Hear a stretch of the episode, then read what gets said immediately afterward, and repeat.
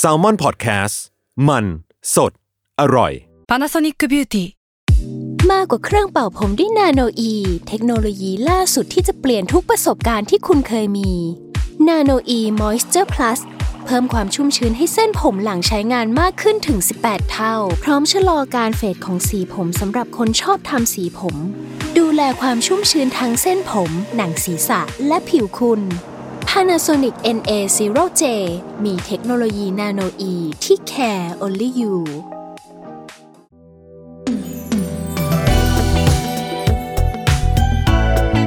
ลอง Learn ดู ถ้าไม่ Learn and Do จะรู้ได้ยังไง กับผมท็อฟฟี่ แบรดชอว์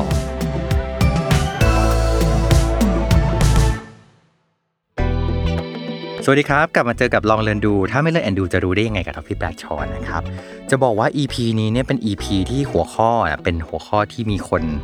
เรียกร้องกันมาเยอะมากๆเลยแบบอยากฟังเรื่องนี้นะครับ แล้วก็เป็นจังหวะดีมากๆเลยที่มีเพื่อนคนหนึ่งนะครับ ที่เขาหลังไมค์มาบอกเราว่าเนี่ยเขาอยากพูดเรื่องนี้พอดีเลย นั่นก็คือคุณเบสกิติศักดิ์คงคานะครับ ซึ่งเคยมาเยือนสมอนพอดแคสของเราแล้วนะครับ คุณเบสเป็นนักเขียนแล้วก็เป็นผู้เขียนบทซีรีส์แล้วก็จะบอกว่าคุณเบสเนี่ยความเชี่ยวชาญหลายด้านมาก ไม่ว่าจะเป็นเรื่องการเงินการลงทุนก็มีความรู้ความเชี่ยวชาญนะครับ เรื่องการเขียนนวนิยายก็มีนะครับ แล้วก็เขียนบทซีรีส์อีก น่าจะมีแฟนของพระจันทร์มันไก่นะครับ แค่เพื่อนครับเพื่อนเพื่อนายแค่หนึ่งเดียวโอ้แต่ละอันนะครับ ก็อะวันนี้คุณเบสท์ก็เลย ก็เลยเหมือนมาเป็นจังหวะที่มาเจอกันเลย เพราะว่ามีคนอยากฟังแล้วก็คุณเบสท์เนี่ยมีเรื่องราวที่อยากจะเล่าให้ฟังด้วย นั่นคือเรื่องของทักษะการอยู่ร่วมกันกับผู้ที่เป็นโรคซึมเศร้า ครับอ่าสวัสดีครับคุณเบสท์ครับ สวัสดีครับพี่ทอฟฟี่ครับ ผมเบสท์กิตติศักดิ์คงคานะครับ ก็ในมุมมองของโรคซึมเศร้าก็เขียนหนังสือมาสองเล่มนะครับอืมเพื่อที่จะอินโทรให้คนฟังเข้าใจแล้วกันว่าครับทำไมวันนี้ถึงมานั่งอยู่ตรงนี้ในฐานะเกี่ยวกับโรคซึมเศร้านะครับ เล่มแรกก็เป็น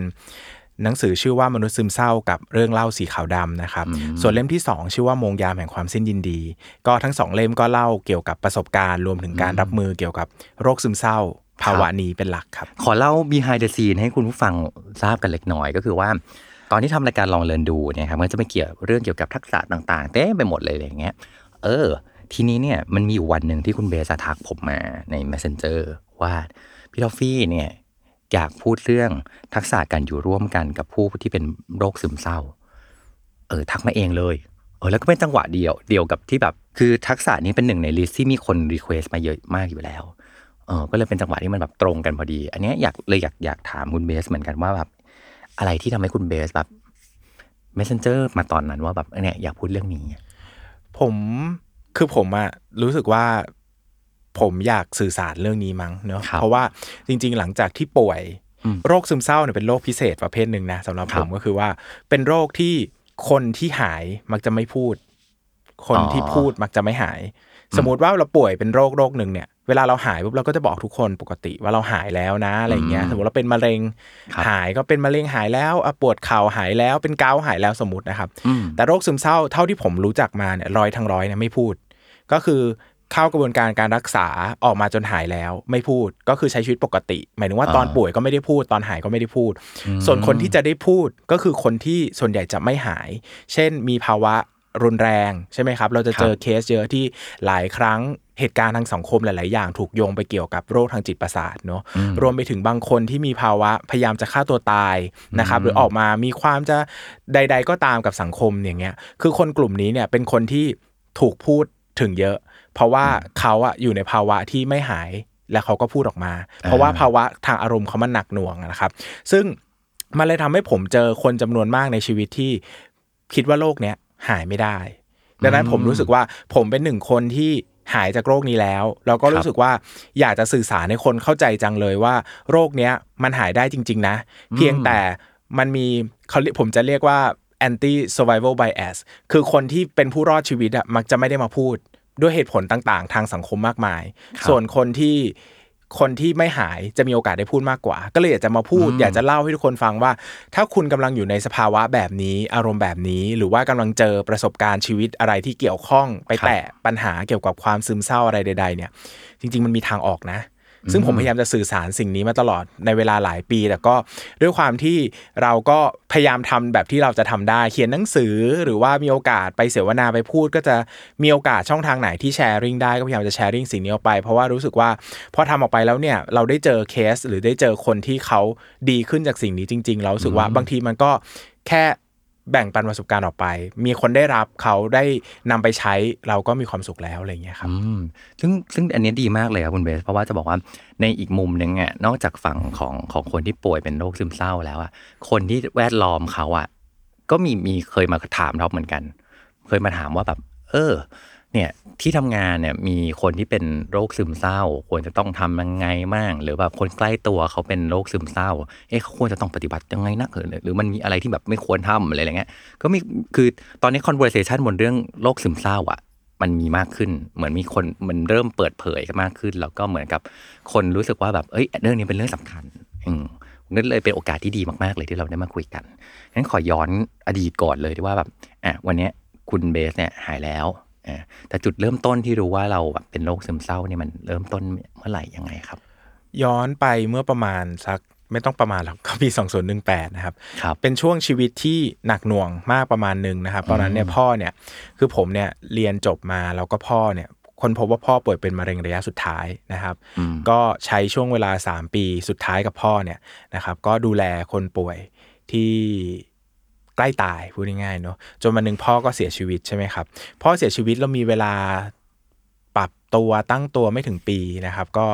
พี่ชายก็เกิดภาวะเส้นเลือดในสมองตีบนะครับอืมซึ่งก็ทำให้เหมือนมันเหมือนบ้านที่แข็งแรงค่อยๆ สุดไปทีละฝั่งเสาค่อยๆล้มไปทีละต้นอะไรเงี้ยนะครับ ซึ่งมันหนักหน่วงมากในเวลานั้น เพราะว่าเวลา พ่อถ้าถ้าถ้าหลายคนมีประสบการณ์ร่วมเนอะว่าเวลาจะต้องสูญเสียหรือว่าเกิดความเจ็บป่วยกับคนใกล้ตัวเนี่ย ถ้ามันเกิดกับคนที่สูงอายุเนี่ย เราจะทำใจได้มากกว่าประมาณนึง เราจะค่อนข้างเข้าใจได้ว่าโอเค พ่อเราอายุ 60 70 แล้วเขาจะป่วย เขาจะมีภาวะทางร่างกายเนี่ยมันค่อนข้างจะเป็นเรื่องที่น่าจะต้องเกิดขึ้นอืมแต่เวลามันเกิดขึ้นกับคนอายุ30เนี่ยแล้วเป็นคนที่เราคาดหวัง ว่าเขาจะเป็นผู้นำครอบครัว เราจะพึ่งพาพึ่งพาเขาพึ่งพิงเขาเนี่ยอืมมันทำใจไม่ได้ ซึ่งมันเป็นภาวะของทุกคนในบ้าน มันก็เกิด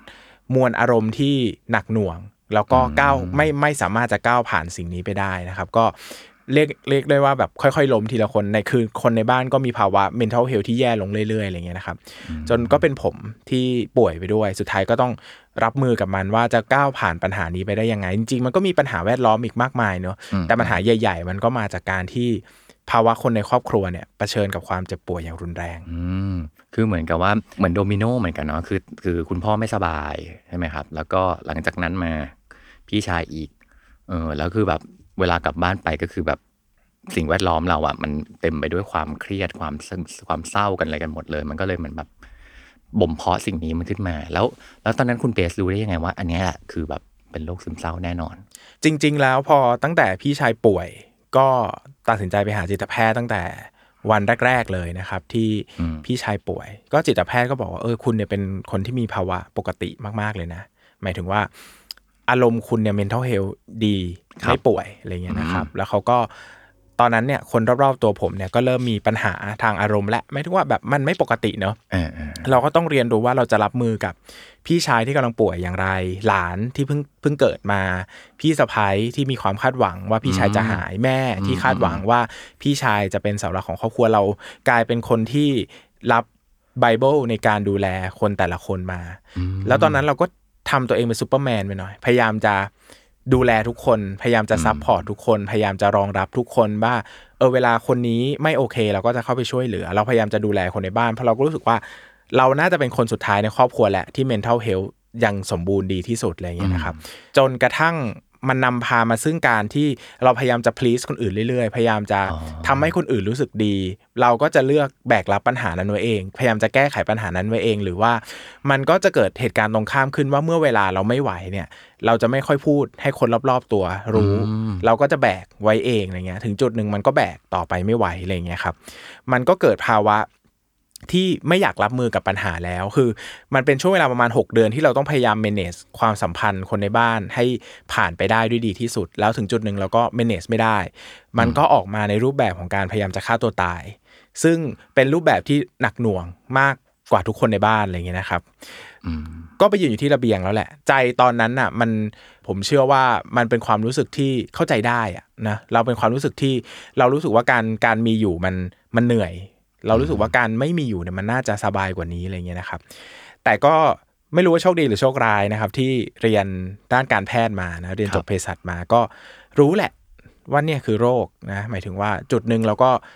ตอนนั้นเป็นความรู้สึกที่ขึ้นมาในหัวเลยว่าเฮ้ยยังอยากมีชีวิตอยู่ แต่ตอบไม่ได้เลยนะจำวินาทีนั้นได้เลยว่า ตอบไม่ได้เลยว่า ทำไมยังอยากมีชีวิตอยู่ แต่รู้ว่ายังอยากมีชีวิตอยู่ ก็ต้องใช้คำว่าคลานออกมาจากระเบียง ตอนนั้นมันแบบความอารมณ์มันรุนแรงแล้วน่ากลัวมากที่จะกระโดดลงไปอะไรเงี้ยครับคลานมาจากระเบียงแล้วก็ไปโรงพยาบาลที่ใกล้ที่สุด แล้วก็ไปพบโชคดีว่าโรงพยาบาลที่ใกล้ที่สุดเป็นจิตแพทย์คนเดิมอ๋อก็อืมเจอปุ๊บความรู้สึกนั้นยังจำความรู้สึกแรกได้เลยว่า ตอนที่เข้าไปหาหมอแล้วหมอบอกว่า คุณป่วยแล้วนะ คุณเป็นโรคซึมเศร้าแล้วนะ ดีใจนะ เพราะว่าป่วยแปลว่าหายได้อะ มันมีอ๋อวิธีการแก้มันวิธีการรักษาอืมอืมอะไรอย่างเงี้ย มันเออทำให้เราเชื่อว่ามันมีอะเราไม่ต้องทำอะไรแล้วอะเราส่งไม้ต่อให้หมอให้ดูแลเราต่อแล้ว เราไม่ต้องพยายามทำอะไรแล้ว เราจะเฟลหรือแย่มากๆ ถ้าหมอบอกว่าเฮ้ยคุณปกติดีนะ ไม่มีอะไรเลย ใช้ชีวิตต่อไปเราจะไปไม่ถูกอะแต่ครัอะบป่วยแล้วหมดเวลาแล้วที่จะเพลงเข้มแข็งพอแล้วอืมหยุดทุกอย่างแล้วก็ให้หมอจัดการ ยังจำความรู้สึกนั้นได้ดีว่า เออ แล้วมันก็กลายเป็นจุดเปลี่ยนสำคัญในชีวิตเลยอย่างเงี้ยครับเห มือนมันได้คำตอบเหมือนกันนะคุณเบสเหมือนกับว่าแบบอันเนี้ยแหละอ๋อโอเคเราเราไม่สบายใช่เออเมื่อไม่สบายแล้วมันมันก็จะมีกระบวนการต่อต่อต่อมาในการรักษา ซึ่งมันช่วยแบบช่วยหยุดเราได้เหมือนกันเนาะเพราะไม่งั้นแบบอีกมุมหนึ่งก็คือแบบ อันเนี้ยสัมผัสความรู้สึกของคุณเบสได้เลยตอนที่ฟังอะว่าแบบนี่มานั่งคิดถึงตัวเองเหมือนกันนะว่าแบบถ้าเราต้องอยู่ในสถานการณ์แบบนั้นที่ต้องดูแลทุกคนไปหมดเลยแม้กระทั่งว่าแบบวันที่เราเหนื่อยมากอะเราไม่สามารถบอกคนอื่นได้เพราะรอบตัวเราก็แบบ เหนื่อยมากแล้ว แล้วเขาก็เครียดมากแล้ว แล้วเราแล้วเราจะบอกใครนะเราล้มไม่ได้อีกอะไรอย่างเงี้ยมันแบบมันมันเกินจะแบกเหมือนกันนะอืมสิ่งหนึ่งที่สำคัญที่สุดแล้วก็เรียนรู้มาในตอนนั้น เราก็อยากจะแชร์ให้ทุกคกรับฟังด้วยว่า เราไม่ต้องเป็นซูเปอร์แมนอะเราไม่ต้องพยายามจะช่วยเหลือ ใครมากเกินไปกว่าตัวเองเนาะนี่คือสิ่งสำคัญเลยที่วันนั้นอะ จำได้ว่าวันที่ไปนั่งต่อหน้าหมออะแล้วบอกว่าคุยว่าเออเราต้องพยายาม support แม่พยายาม support ที่บ้านพยายามจะช่วยดูแล ดูแลจิตใจทุกคนอะไรเงี้ยแล้วถ้าผมไม่ทำผมป่วย ผมเอาแต่ดูแลตัวเอง กินยารักษาตัวเองแล้วถ้าคนอื่นอะไม่โอเคขึ้นมาจะเป็นยังไงอะไรเงี้ยหมอบอกว่าคนอื่นไม่โอเค ก็เป็นเรื่องของคนอื่นอืมชีวิตเขาไม่ใช่ชีวิตคุณน่ะ คุณต้องยอมรับก่อนว่าคุณไม่สามารถเปลี่ยนแปลงชีวิตใครได้ ถ้าคุณอยากจะทำคุณมีสิทธิ์จะทำแต่คุณต้องดูแลชีวิตตัวเองก่อน ถ้าแม่คุณจะไม่โอเค ใครต่อใครจะไม่โอเค สภาวะจิตใจเขาจะแย่แค่ไหน เป็นเรื่องของเขาอะ มันไม่ใช่เรื่องของคุณ โอ้มันคือการปลดล็อกครั้งใหญ่ในชีวิตเลยว่า เหมือนเราแบกสิ่งเนี้ย แบกความอ๋อรู้สึกมหาศาลว่าเราต้องดูแลคนอื่น เรายังไหวเราต้องทำพอมีคนคนหนึ่งที่เราเชื่อถือได้ แล้วเดินมาบอกเราว่าไม่ต้องทำแล้ว พออมอืมพอได้แล้ว หยุด หยุดทุกอย่างแล้วดูแลครับตัวเองก่อน คนอื่นจะเป็นจะตาย จะพินาศยังไงเรื่องของเขาดูแลตัวเองมันกลายเป็นเหมือนแบบ เราได้รับอนุญาตให้มีความเมตตาต่อตัวเองเป็นครั้งแรก เพราะว่าช่วงเวลา 6 เดือนนั้นเป็นช่วงเวลาที่ เวลาเราเจอคนรอบๆตัวอย่างเงี้ยเราคุยกับใครว่าเนี่ยเรามีปัญหาอย่างนี้นะเขาก็จะบอกว่าเออแบบเฮ้ยเป็นกำลังใจให้นะแบบว่าเออเราเก่งมากเดี๋ยวจะผ่านไปได้ เราจะช่วยดูแลทุกคน คือมันไม่มีใครสักคนอ๋อบอกว่าเรามีสิทธิ์ที่จะไม่ต้องสนใจคนอื่นมากกว่าตัวเองอะสุดท้ายอ๋อเราเลยต้องพยพยายามจะเทค priority ให้คนอื่นก่อนเสมอ แล้วพอเราเป็นคนสุดท้ายแล้วกลายเป็นว่าเราไม่เคยได้รับความรักจากตัวเองเลย จนวันหนึ่งทุกคนบอกว่าพอ หมอบอกว่าต่อให้วันเนี้ยแม่คุณ พี่สะพ้ยคุณพี่ชายคุณจะตาย จะฆ่าตัวตายจะทำอะไรก็ตามอะมันก็ไม่ใช่เรื่องของคุณ มันไม่ใช่ชีวิตของคุณ คุณต้องรักตัวเองเป็นอันดับหนึ่ง ถ้าคุณรักตัวเองไม่ได้ คุณรักคนอื่นไม่ได้หรอก คือแบบ โห นี่คือครั้งแรกเลยอะที่ได้รับอนุญาตให้ให้รักตัวเองมาเป็นอันดับหนึ่ง มันคือ เออ นี่นี่คือสิ่งที่อยากบอกว่า โห เราไม่ได้อยู่ในระบบสังคมที่ทำให้เราเชื่อว่าเราสามารถรักตัวเองได้ก่อนนะอ๋อเราอยู่ในระบบที่ ถูกเชื่อว่าเราต้องกิฟเราต้องให้เพื่อที่เราจะได้เป็นคนดี เราจะได้เป็นลูกที่ดี เป็นน้องชายที่ดี เป็นคนที่ดีต่อสังคม แต่เราไม่ได้ถูกเรียนรู้ว่าเราต้องรักตัวเองก่อน ถ้าเรารักตัวเองไม่ได้เรารักคนอื่นไม่ได้เหมือนกันอะไรเงี้ยครับอ๋อจริงเพราะกำลังกำลังคิดอยู่แล้วมันมันคงมีซีนประเภทที่ว่าเหมือนแบบพอคนข้างนอกคนรอบตัวเห็นสิ่งที่คุณเบสทำม่ว่าจะเป็นแบบดูแล ผู้ป่วยเอ่ยดูแลคนในครอบครัวที่เขากำลังไม่สบายใจต่างๆ มันก็จะคงจะมีคำเอากลับมาบอกโอ้ยโอ้ยนี่ทำดีแล้วเก่งมากเลย แต่ว่ามันอาจจะไม่ได้มีคนมองเห็นว่าแบบ จริง ๆ แล้วว่าคนที่ต้องเหนื่อยเบอร์นั้นเนี่ย คนที่เขาก็คงมีความเจ็บปวดอะไรของเขาอยู่ ที่มันไม่ใช่แค่ว่าแบบทำดีแล้ว เพราะว่าเพราะถ้าบอกไปว่าแบบเอ้ยเนี้ยทำทำดีแล้วอะมันเหมือนกับว่าแบบมึงจงแบกต่อไปไปเหมือนกันเนาะคือมัน เหมือนเราถูกฝังความเชื่อไว้ตั้งแต่ไหนก็ไม่รู้เหมือนกันว่า เราต้องเป็นลูกที่ดีอืมเราต้องเป็นน้องชายที่เราต้องเป็นคนที่ดีก่อน เราต้องช่วยเหลือคนอื่นอะไรอย่างเงี้ยอืมเหมือนเราผูกคุณค่าของตัวเองไว้กับการทำสิ่งเหล่านี้ คือเราเราอยู่ในระบบสังคมและวัฒนธรรมครับที่ ช่วยเหลือพึ่งพากันอ่าซึ่งไม่ได้ผิดนะเราก็อืมอ่ามันก็เป็นเรื่องที่คริติกได้วิพากษ์วิจารณ์ได้ในสภาวะปกติ แต่ในภาวะที่สภาพจิตใจคุณไม่ไหวอะแล้วคุณครับต้องอยู่ในสภาวะสังคมแบบนี้ คุณไม่สามารถเห็นคุณค่าของตัวเองได้ ถ้าคุณไม่ทำให้คนอื่นโอ้โหอันนี้เป็นอ๋อเรื่องใหญ่มาก เพราะว่าคุณต้องรู้สึกตัวเองมีตัวตน เมื่อคุณต้องไปทริบิวตัวเองต้องไปบูชายันตัวเองให้คนอื่นอ่ามีมีชีวิตรอดมันวันหนึ่งมันแบกไม่ไหวอะวันหนึ่งเราก็จะอ่าหมดก่อนอะไรอย่างเงี้ยครับอืมแล้วหลังจากนั้นพอที่ ได้คำตอบแล้วว่าโอเคเนี่ยวันเนี้ยเป็นตอนเนี้ยเป็นโรคซึมเศร้าแล้วเออหลังจากนั้นชีวิตเป็นยังไงอะครับ ก็โทรบอกที่บ้านก่อนอย่างแรกว่า ไม่ไหวแล้วนะ ป่วย ไม่ทำอะไรทั้งสิ้น ไม่ดูแลหยุดทุกอย่างอืมอืมอืมก็กลายเป็นว่าเอที่อบ้านเป็นไงบ้างครับ โลกไม่แตกนะชีวิตก็ดำเนินต่อไป พี่ชายก็บอกเออไม่เป็นไร อยากหยุดก็หยุดไป เอ้ยเราอะ กลายเป็นคนที่ over acting ไปเอง เหมือนอ๋อพยายาม พอช่วงที่เรา เราพยายามจะดูแลคนอื่นมากๆอะ เราโปรเทคเขาไว้ทุกอย่างเลยโดยที่ไม่โดยโดยไม่ได้พยายามจะรับรู้ได้วยซ้ำว่าจริง ๆเขาภาวะพร้อมที่จะมีชีวิตมากแค่ไหน จริง ๆ ทุกคนก็มีชีวิตต่อไปได้ พี่ชายพี่สะใภ้แม่ทุกคนยังมีชีวิตต่อไป ผมก็บอกว่าผมไม่ไหวแล้วนะ ผมต้องกินยาแล้วอะไรอย่างเงี้ยครับเออดังนั้นคนที่ทุกคนในบ้านก็เข้าใจแล้วก็นำพามาสู่การพูดคุยกันมากขึ้น ซึ่งนี่เป็นสิ่งสำคัญมาก ๆ ในการอยู่ร่วมกับผู้ป่วยโรคซึมเศร้าเนอะเพราะว่าบางทีมันมีเรื่องที่ ต่างฝ่ายต่างจูนกันไม่ติดอะคือชีวิตผมก่อนป่วย กับชีวิตผมหลังป่วย สภาวะในครอบครัวนี้ตรงกันข้ามมากเลยอืมเป็นไงเหมือนแบบว่าเหมือนก่อนป่วยเนี่ย ช่วงที่เราไม่ได้สนใจเรื่อง mental health กันเนี่ย เราก็จะทำในสิ่งที่เราอยากทำโดยที่ไม่ได้รับฟังคนอื่นว่า คนอื่นชอบหรือไม่ชอบอะไร ใครทนได้ก็ทนใช่ไหมอาจสมมติว่าแม่พูดจาที่ไม่ดีกับเราอะไรอย่างเงี้ยเราทนได้เราเป็นลูกที่ดีใช่ไหมเราเป็นลูกที่ดี เราเป็นลูกที่ ไม่ไม่โกรธพ่อแม่ ไม่เถียงพ่อแม่ใช่ไหมครับอะหรือว่าวันที่เราโมโหพ่อแม่ เราทะเลาะเราโวยวายเราพูดจาไม่ดีใส่พ่อแม่บ้าง พ่อแม่ก็อดทน แล้วพ่อแม่ก็จะคิดว่านี่เขาเป็นพ่อแม่ที่รักลูกให้อภัยลูก ซึ่งจริงมันเป็นวิธีการอยู่ร่วมกันที่ผิดอะสุดท้ายคุณต้องหันหน้ามาคุยกันว่าเฮ้ยคำพูดเมื่อกี้อย่าพูดได้ไหมไม่โอเคเลย ขอว่าคำพูดเนี้ยอย่าพูด เรารู้สึกไม่ดีเลย แล้วพอชีวิตเปลี่ยนหันมาพูดคุยกันด้วยความเป็นมนุษย์ต่อมนุษย์อะ โยนความโอ้โหซับซ้อนทางสังคมวัฒนธรรมทิ้งไปก่อน มีความเป็นมนุษย์มาคุยกันอะชีวิตดีขึ้นมากเลยอะหลังจากนั้นเราไม่เคยพูดพ่นคำร้ายแรงใส่กันเลยอะเราก็จะเรียนรู้ว่าเฮ้ยสิ่งนี้เขาไม่อยากฟัง ดังนั้นอย่าพูด เราพูดไปไม่ได้อะไรอย่าพูด เราจะเรียนรู้ว่าอ๋อคนนี้ ต้องการอะไรคนนี้รู้สึกอะไร เราใส่ใจ mental health ใส่ใจ ความรู้สึกใส่ใจอารมณ์กันมากขึ้น มันก็เลยทำให้เหมือนเราเองก็ได้เรียนรู้ที่จะอยู่กับคนอื่นทำให้คนอื่นมีคุณภาพชีวิตที่ดีขึ้น ในขณะเดียวกันพอคนอื่นเรียนรู้ว่าการอยู่ด้วยกันแล้วทำให้คุณภาพชีวิตมันดีอะอยู่ด้วยกันแบบไม่ toxic มันเป็นยังไงอะมันก็ทำให้เขาไม่ toxic กับเรา ชีวิตเราก็ดีขึ้นไป มันก็เลยทำให้ครอบครัวกลายเป็นบรรยากาศอีกแบบหนึ่งเลยคือ จากครอบครัวที่ต่างคนต่างมีความต้องการของตัวเองที่จะ express ที่จะแสดงออกแบบพุ่งพล่านออกมา ต่างฝ่ายต่างก็พยายามทำความเข้าใจกันมากขึ้นหลีกเลี่ยงการกระทบกระทั่ง มีปัญหาเหมือนเดิมแหละ แต่ก็ต้องหาโซลูชันหาวิธีการแก้ผ่านมันไปให้ได้ด้วยวิธีอีกแบบหนึ่งแทนอะไรเงี้ยครับซึ่งอันนี้น่าสนใจมากเลยครับคุณเบสเพราะว่าเมื่อกี้เหมือนกับว่าลองคิดตามอะว่า พอเรามองคนแบบมีหัวโขนอยู่แล้วอะ มันจะมีข้อจำกัดบางอย่าง หรือจะมีจะมีแบบเลนส์อะไรบางอย่างที่ทำให้เราบางทีแบบ ไม่สามารถทำหรือไม่สามารถสะท้อนความรู้สึกของเราได้ เช่นว่าแบบอะเขาเป็นพ่อเพราะนั้นเราไม่ควรจะไปเถียงเขา หรือพอเราเป็นผู้ชายเราก็ต้องแบบไงนะแบบไม่สามารถเปิดเผยความรู้สึกได้อะไรเงี้ยคือมันด้วยหัวโขนมันมาพร้อมกับชุดความคิดแบบนี้ แต่ถ้าเกิดคิดแบบที่แบบที่คุณเบสบอกว่า เอ๊ะจริง ๆ เราเรามองคนเป็นมนุษย์ แบบเป็นมนุษย์ไม่ต้องแบบมีหัวโขนเงี้ยนะอะไรที่เขาชอบเขากำลังต้องการอะไรนะเอออันนี้เจ็บปวด เอ้ยเราพูดสุดท้ายมันสื่อสารกันได้แล้วเรารับฟังกันมากขึ้นเนี่ยการอยู่ร่วมกันมันก็จะแบบดีขึ้น ซึ่งนี่เป็นหนึ่งส่วนหนึ่งในการอยู่ร่วมกับมนุษย์ทุกคนไม่จำเป็นจะต้องเป็นผู้ป่วยด้วยนะอ่าคือกลายเป็นว่าเดี๋ยวเนี้ยพอหลังจากที่ผมป่วยแล้วหายแล้วครับเราเริ่มค้นพบเลยว่า การมีจุดยืนที่ชัดเจนและสื่อสารทำความเข้าใจกันตั้งแต่ จุดเริ่มต้นของความสัมพันธ์เนี่ยจะทำให้ความสัมพันธ์นั้นไม่ท็อกซิกอืสมมุติว่าผมมีเพื่อนคนหนึ่งนะเพิ่งมารู้จักกันตอนหลังป่วยนั่นแหละเขาเป็นคนที่เวลาเมาแล้วเขาจะแบบเมามากอ่าอะเมาเป็นคนที่แบบแบบเมาแบบสุดๆไปเลยอะไรเงี้ย เราก็จะบอกว่าโอเค เราไม่ชอบคนคบกับคนเมาแล้วขับ ดังนั้นถ้าจะคบกับเราห้ามหันมุมเมาแล้วขับ ให้เราเห็น ดังนั้นหมายถึงว่าโอเค การมาเจอกันอะถ้าต้องมารถแล้วต้องมากินเหล้าเราไม่กิน ถ้าจะไปข้างนอก ถ้าจะไปกินเหล้ากันข้างนอก ก็ขอให้เป็นรถสาธารณะ หรือว่า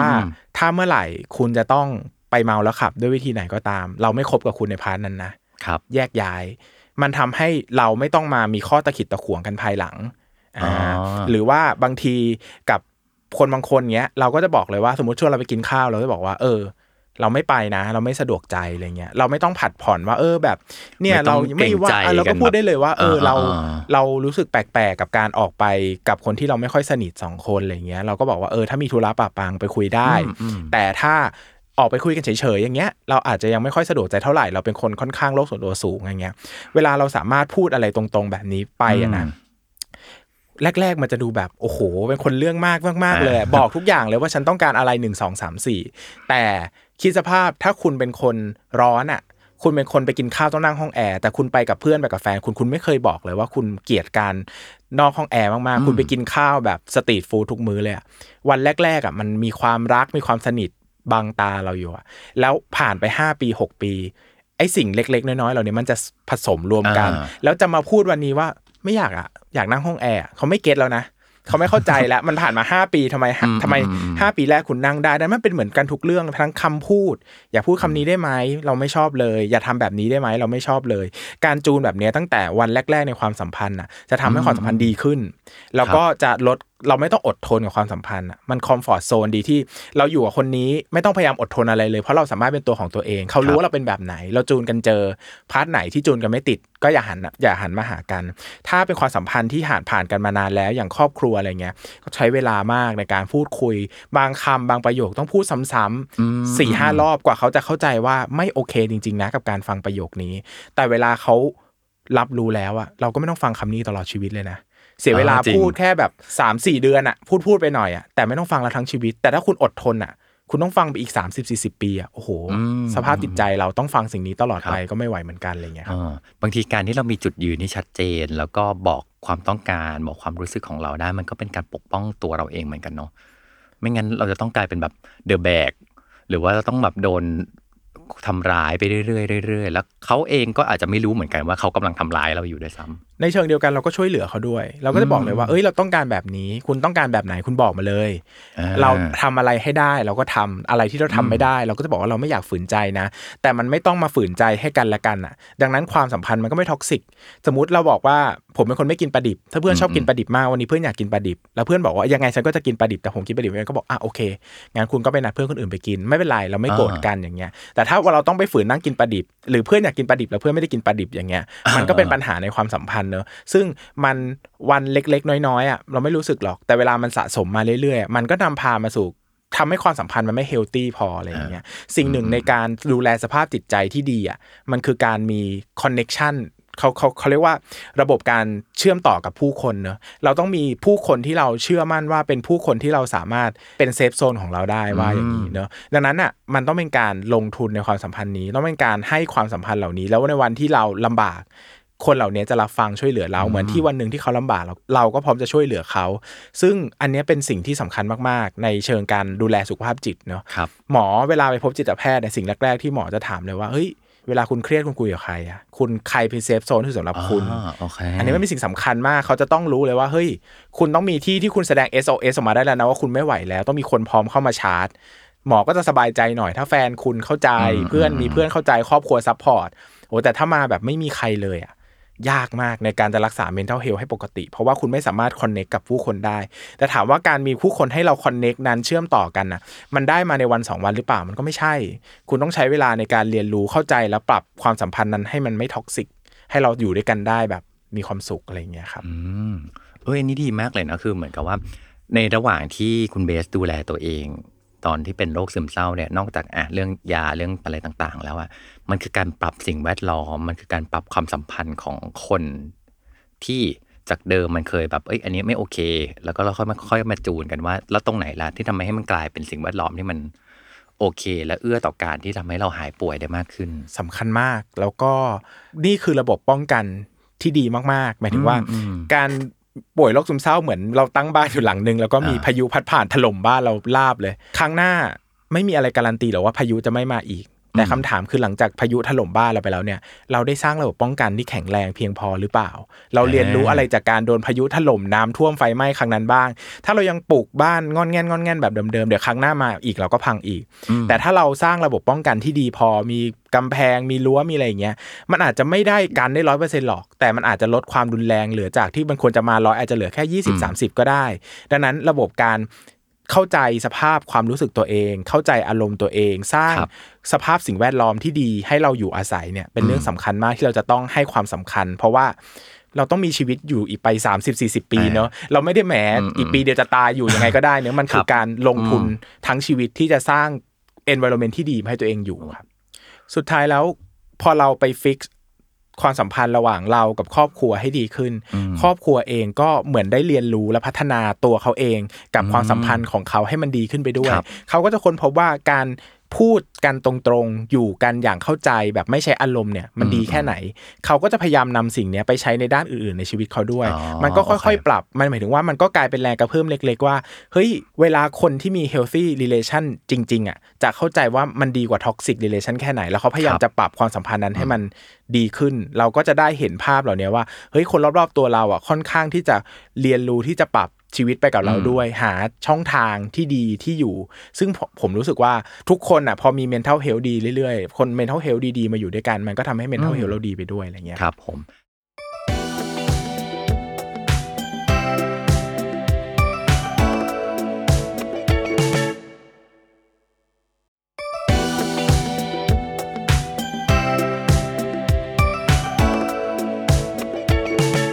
และอย่างที่ทำงานเนี่ยครับในการทำงานมีการปรับอะไรยังไงบ้างครับการทำงานเนี่ยต้องออกตัวก่อนว่าผมอาจจะไม่ได้มีการทำงานที่เป็นโอ้พนักงานออฟฟิศอะไรอย่างเงี้ยครับนะครับพอดีโรในชีวิตส่วนใหญ่เนี่ยทำงานคนเดียว เช่นอ่านันักเขียนครับหรือไม่ก็เป็นหัวหน้าอ่าหัวหน้าคนอื่น เช่นทำธุรกิจครอบครัวเงี้ยก็เป็นหัวหน้าคนอื่น แต่ก็มีโรที่ต้องเป็นลูกน้องคนอื่นเหมือนกัน เช่นทีมเขียนบทก็ต้องมีเพื่อนร่วมงานอะไรอย่างเงี้ยหรือว่าการทำงานที่บ้านก็ต้องเป็นลูกน้องของแม่อีกทีนึงอะไรอย่างเงี้ยนะครับ เราค้นพบว่าสิ่งหนึ่งที่มีประโยชน์มากๆ ก็คือว่าการเก็บปัญหาที่เกิดขึ้นมาพูดคุยกันในวันที่เราไม่มีอารมณ์กับเรื่องนี้แล้วอืสมมติว่าวันเนี้ยเรามีปัญหาเรื่องหนึ่งทะเลาะกันใหญ่โตเงี้ยคุยกันวันนั้นน่ะ ไม่ได้คำตอบหรอก เพราะว่า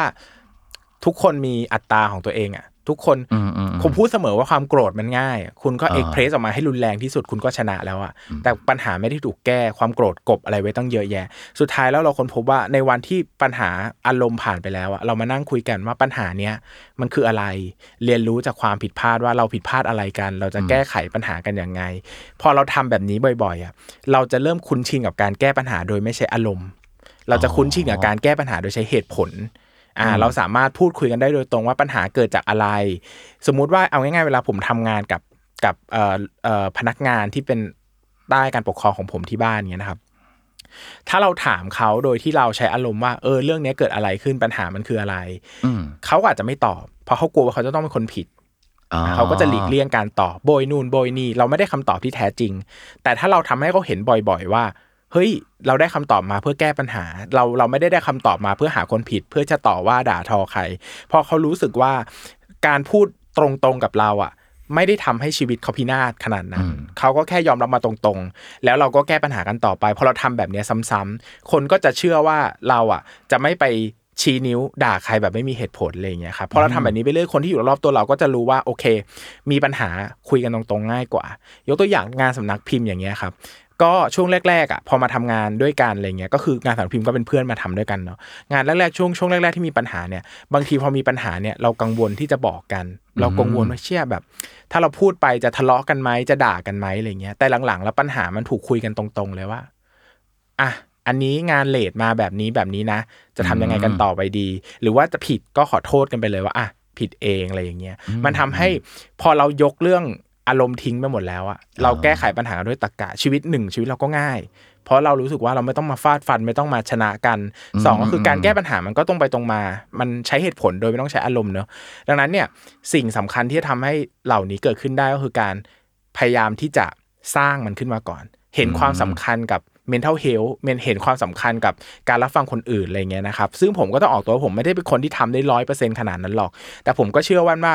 พอเราพยายามทำอะมันจะดีขึ้น อาจจะไม่ได้โอ้โหดีร้อยเปอร์เซ็นแต่อย่างน้อยมันก็คงต้องดีกว่าตอนที่ไม่พยายามฟังใครเลยอะไรเงี้ยครับ อืมอืมอืมแล้วอย่างตอนทำงานอย่างเงี้ยครับ อย่างอะโอเค ในเรื่องที่บ้านเนี่ยโอเคเราเปิดเผยได้แหละว่าแบบอะตอนนี้ไม่สบายเป็นโรคซึมเศร้าแล้วอะทุกคนรับรู้ อย่างในการทำงานเนี่ย คุณเบสคิดว่าเราควรบอกคนรอบตัวเราไหมหรือว่าเราไม่หรือเราไม่จำเป็นต้องบอกสำหรับผมนะ ผมรู้สึกว่าเอาที่เราสบายใจอืมแต่อาจสมมติว่า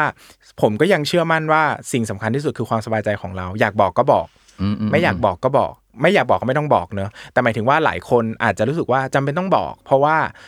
เออโลกกำลังมีเอฟเฟกต์กับชีวิตกำลังจะต้องอะสมมติบางคนได้งานมาเยอะเกินไปหนักมากเกินไป เราต้องมาคุยแล้วนะว่านี่เราคืออยู่ในสภาวะอารมณ์ที่มันแบกสิ่งนี้ไม่ไหวแล้วนะ อะไรอย่างเงี้ยซึ่งสำหรับผมอะการบอกว่าเป็นโรคซึมเศร้าไปเลย หรือว่าการอธิบายว่าปัญหามันมีอะไรหนึ่งสองสามสี่บ้างสำหรับผมอะผมไม่ได้รู้สึกว่ามันต่าง แต่การบอกไปเลยว่าอะ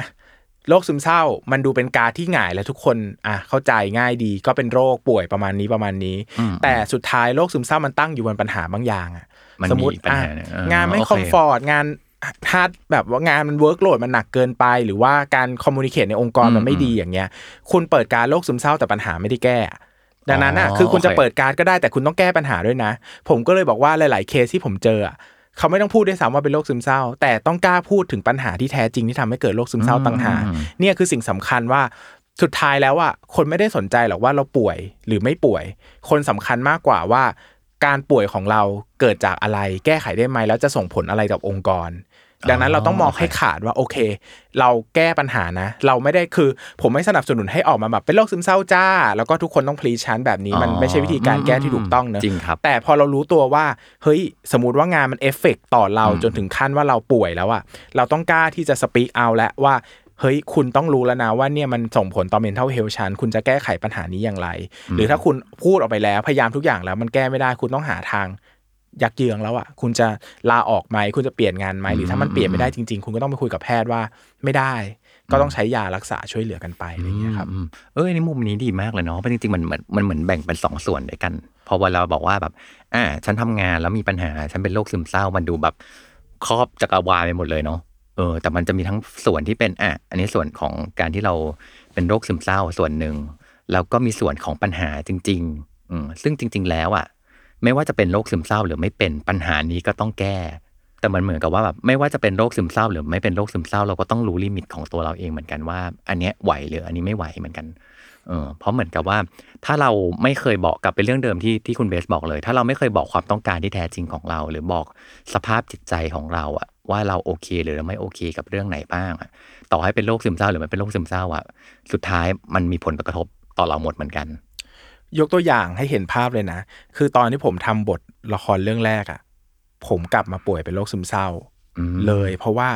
ภาวะการทำงานอะ่ะ เราไม่เคยทำงานหนักขนาดนี้มาก่อน คืออย่างนี้นะครับ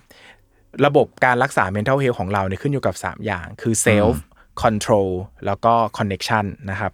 เซลหนึ่งคือเราต้องรู้ก่อนว่าเรามีคุณค่ากับเรื่อง เราต้องรู้สึกว่าตัวเองมีคุณค่าก่อน เราถึงจะมีชีวิตรอด แล้วมี mental health ที่ดีได้ แต่พอไปทำงานใหม่ self ไม่มีอะ ไม่มั่นใจทำอันนี้เป็นเรื่องใหม่พอดีเอด้วยเป็นเรื่องใหม่ เราไม่เก่ง เราไม่มีเออความมั่นใจเลยว่าเรามีความสามารถเราเสนอไปนี่คืออะไรวะทำถูกไหมอันนี้ตลกหรือเปล่าคือหนึ่งอ๋อคือ self เราหายแล้ว เพราะมันไม่ใช่เรื่องที่เรามั่นใจ ไม่ใช่เรื่องที่เรามีความสามารถ มันไม่ใช่เรื่องที่เราเก่งนั้นหนึ่งคือ self เราหายแล้วทำให้เราแบบคลอนแคลนในแง่ที่หนึ่งสอง control control นี่ก็เป็นเรื่องยากเพราะว่าพอไปทำงานเรื่องแรก ไม่รู้เลยครั้งแรก ๆอะเข้าใจว่าประชุมบทก็คือว่าอ่านัดสักบ่ายโมงสี่โมงเย็นก็น่าจะเลิกแล้ว